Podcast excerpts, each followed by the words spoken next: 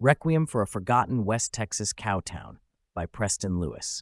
Colorado City, which boomed in the 1880s thanks to the railroad and abundant water, was no stranger to violence. Bad, bawdy, and bankable during its 1880s heyday, Colorado City blossomed as one of the Lone Star State's major cattle towns, only to wilt away within the decade like a funeral wreath beneath the scorching West Texas sun. When the Texas and Pacific (T&P) Railway came to Colorado City in 1881, West Texas and eastern New Mexico Territory cattlemen and their herds followed, prompting an economic boom that made the community the last, if least remembered, of the great cow towns that dotted the American West between 1865 and 90. Perched on the banks of the Colorado River, the railhead at Colorado City was central to the development of the region, so much so that the town earned the moniker Mother City of West Texas. The community provided not only vice and nice for area ranch hands, but also supplies and building materials for regional ranches and other nascent communities seeking prosperity and permanence in West Texas and the Texas Panhandle. The latter distinction would prove its undoing.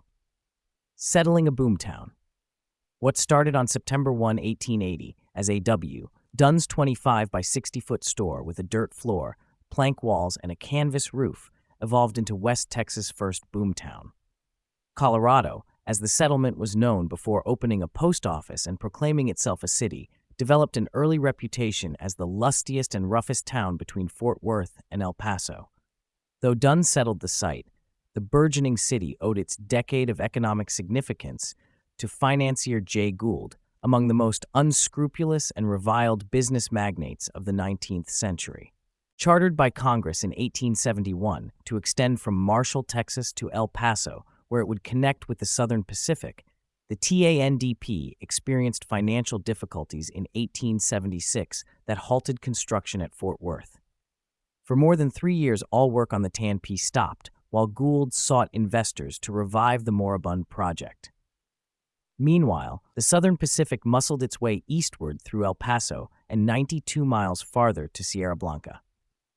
Westward, track laying on the T&P resumed on April 1, 1880, reached Colorado City on April 16, 1881, and finally linked up with the Southern Pacific at Sierra Blanca on December 16, 1881. Its riverside locale made Colorado City special among rival railheads along the route. Cattle can gulp down as many as 15 gallons of water each on hot days, and the Colorado River provided arriving herds plentiful, albeit brackish water. Besides beeves, the community also shipped out sheep and wool, securing its place as a regional livestock hub.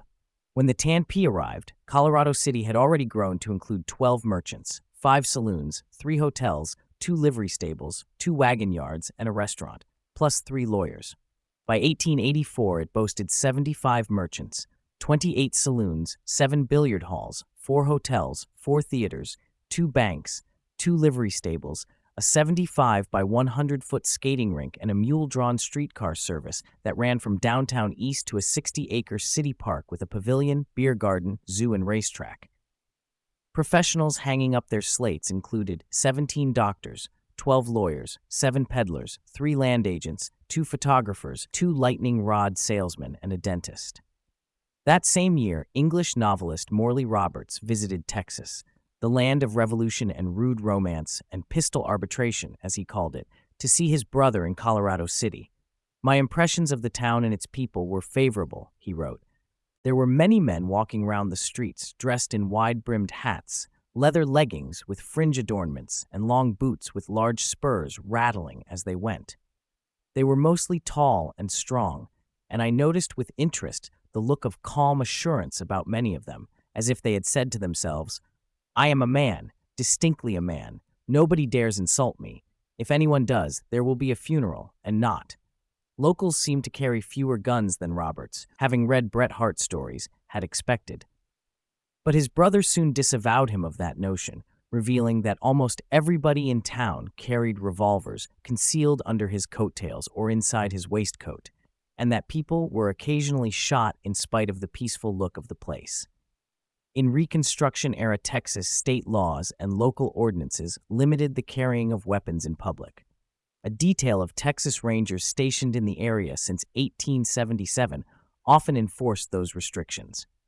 But while the weapons may have been hidden, violence was all too painfully obvious at times.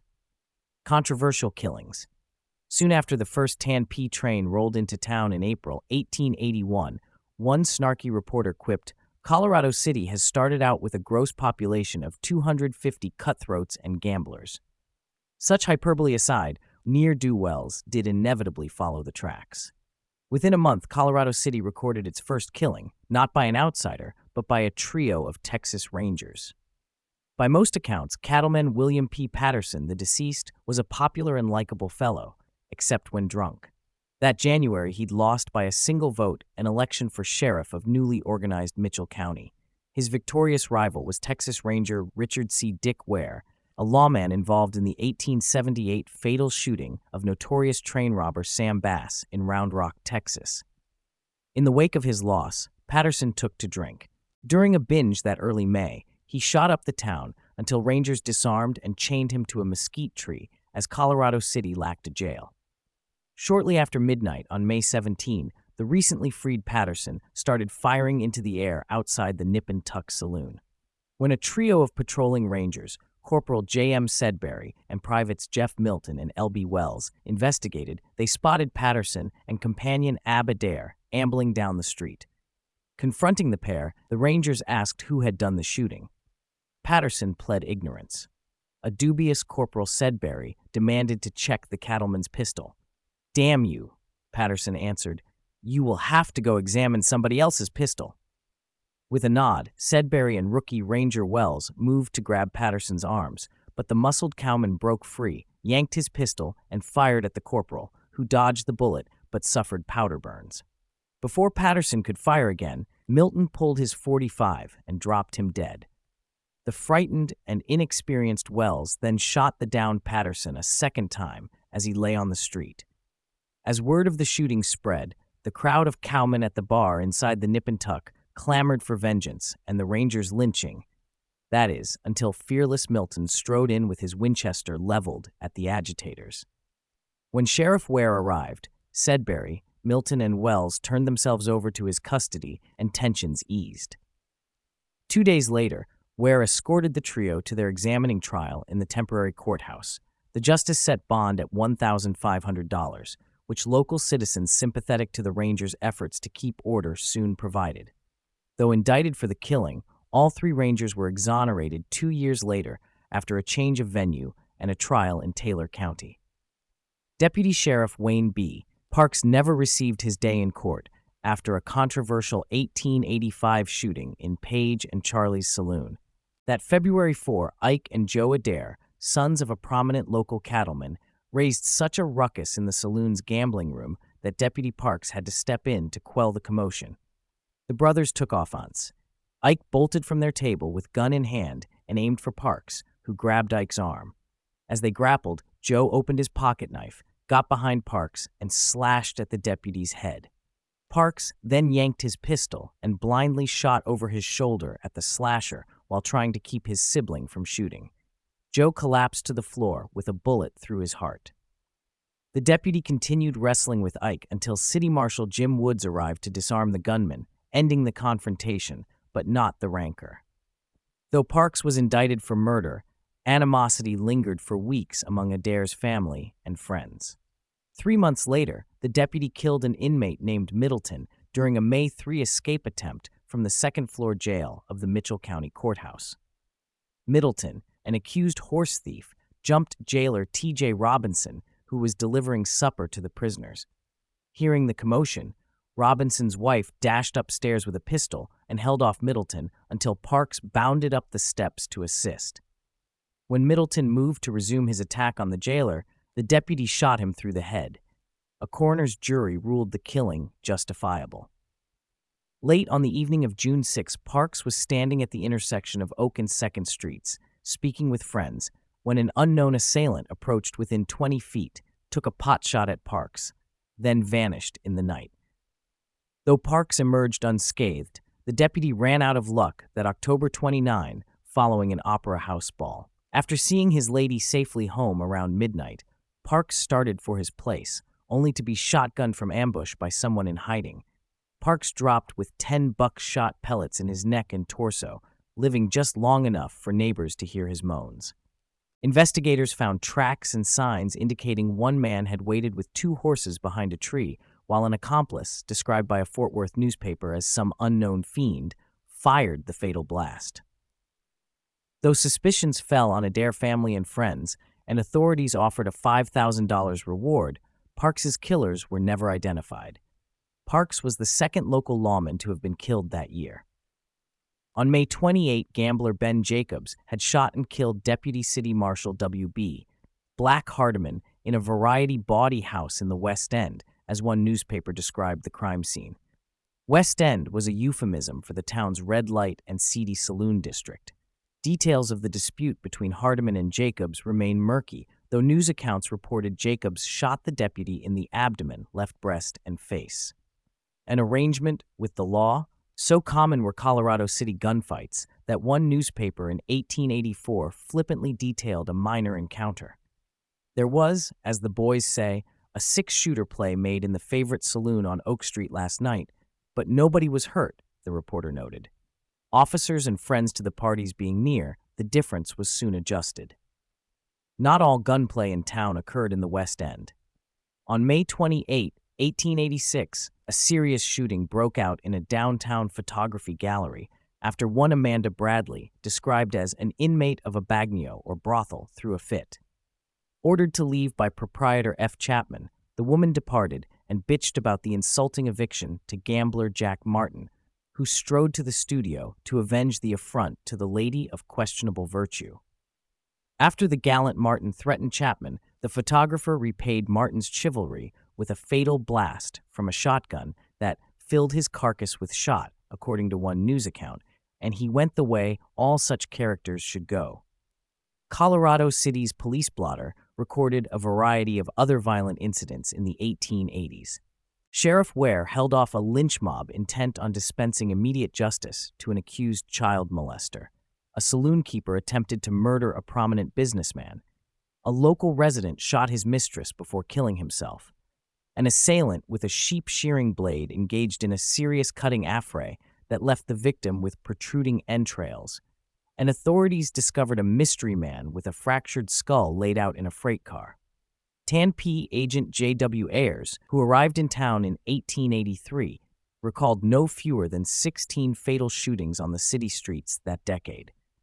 Colorado City bloodshed received enough negative news coverage that the September 1, 1883 edition of El Paso's Daily Times reported, We think that Colorado City is somewhat like a great many other western Texas towns. A good place to make money in, but rather a poor one, just yet to carry a family to and make a home in. The violence might have been worse save for a rumored alliance between Sheriff Ware and West End kingpin Uncle Archie Johnson. Reportedly at the urging of the town fathers, Ware looked the other way regarding prostitution and illegal gambling, as long as the games remained square and visiting cowboys were not rolled, drugged, robbed, cheated, or murdered. In return, Johnson and cronies would tip off the law about potential breaches of the peace. The arrangement between Ware and Johnson was important. Unlike the Kansas railheads, which cowhands might visit once a year after long drives, Colorado City expected and coveted the regular return business of cowboys. If crime got too far out of hand, ranchers might steer clear of town and trade elsewhere along the T&P. One old timer recounted an 1886 visit to Colorado City with his newly paid pals after their spring roundup. We were all pretty well heeled with cash, he recalled, but by the next morning, there was not enough left in the whole outfit to buy a feed of oats for one of our horses. Old Archie and his gals had gotten it all, but nobody kicked. A wealthy hub. While Uncle Archie and company were liberating cowhands from their cash, Colorado City merchants and area ranchers also raked in money. For five years after the railroad's arrival, the town boomed, at one point claiming to be the busiest cattle shipping point in the nation. When the newly created Matador Cattle Co. marketed its first herd in 1881, drovers pushed the steers 110 miles south from Motley County to Colorado City. The 12 day drive earned the company an impressive $75 a head. While outbound trains shipped cattle, sheep, and wool out of Colorado City, inbound trains brought building supplies, ranching materials, and consumer wares, which merchants distributed north and west for 200 or more miles. In the northwest corner of the Texas Panhandle, the 3 million acre XIT Ranch, which extended more than 200 miles south from the Oklahoma border in an irregular 30 mile wide strip, split its purchases between the railhead in Colorado City to the southeast and the one in Trinidad, Colorado to the northwest. According to investor Amos Babcock of the Capitol Syndicate, which owned and operated the ranch, it was just over 100 miles from either railhead to the XIT. The distance mattered little. As the bookkeeper of a ranch headquartered 120 miles north of the railhead noted, we had then to go to Colorado City for almost everything. Legendary Texas rancher Charles Goodnight ordered supplies from Colorado City for the 140,000 acre Quitaque Ranch he managed for Cornelia Adair in the Texas Panhandle. One 1882 freight receipt from merchant A.W. Dunn recorded a delivery of 334 spools of barbed wire, six kegs of fencing staples, and 38 pieces of lumber. The 33,000 pound load was freighted at a rate of $1 per 100 pounds per 100 miles. Similar commercial transactions plus livestock sales made Colorado City a wealthy community. Beyond supplying ranches with barbed wire, windmill equipment, and necessities, Colorado City also provided emerging communities in West Texas and the South Plains with provisions and the most valuable commodity of all in the largely treeless country, lumber, an absolute essential for pioneers seeking to build homes and businesses and realize their dreams pioneering merchant George Singer, whose circa 1881 one room store in Yellow House Canyon eventually spawned Lubbock, received his merchandise and mail from Colorado City, as did fledgling communities as far away as Tascosa, in the far northwestern corner of the Panhandle. In January 1883, Colorado City's boom caught the eye of a saint, Louis Globe Democrat reporter, who noted that the town's business transactions for the prior year amounted to about $10 million, or more than $300 million in present day dollars. A tenth of that income, reported the paper, went to town founder Dunn for his aggregate sales in merchandise and cattle. The end of an era. Anticipating a bright future, Colorado City in 1885 hosted a stockman's ball to celebrate both the town's prosperity and the opening of the new three story brick St. James Hotel, complete with indoor plumbing. Cattlemen and their families from throughout Texas and New Mexico territory attended the celebration. One contemporary young observer said of the ball, they put the big pot in the little one. As impressive and ostentatious as the pot may have been, the celebration marked the end of Colorado City's heyday, not its beginning. Multiple factors contributed to the subsequent rapid economic decline, including droughts, harsh winters, declining cattle prices, and competing regional railroads, particularly those extending to Amarillo and San Angelo. Given multiple railheads from which to choose, West Texas ranchers weighed their options as closely as they weighed their steers. As the manager of the Spur Ranch in 1888 explained, the advantage of a shipping point on the railroad depends not so much on its proximity to the ranch as on the condition of the range between here and there. Over the latter half of the 1880s, Colorado City gradually declined in wealth, significance, and, mercifully, violence. By 1890, the population had plummeted from its 1884 peak of 6,000 to 1,582, while several of the surrounding communities it had spawned surpassed it with their own rail stops and ambitions. Perhaps, if Sheriff Ware and Vice King Johnson hadn't colluded to curb violence, Colorado City might have developed a more flamboyant reputation and ensured its place among the Old West's famed cattle towns. Or maybe if Colorado City hadn't been so convenient to the ranches it served, at least compared to Kansas cow towns, it would have birthed a trail herd or cowhand Herodotus to chronicle for posterity its brief time in the sun. Instead, Colorado City flamed out like a West Texas sunset, spectacular in its moment, but soon replaced by other, more boisterous cow towns. For further reading on this topic, author Preston Lewis recommends If I Can Do It Horseback by John Hendrix, Jeff Milton, A Good Man with a Gun by J. Evetts Haley, and Lore and Legend, a compilation of documents depicting the history of Colorado City and Mitchell County, compiled by J. Lee Jones Jr. and Nona C. Jones.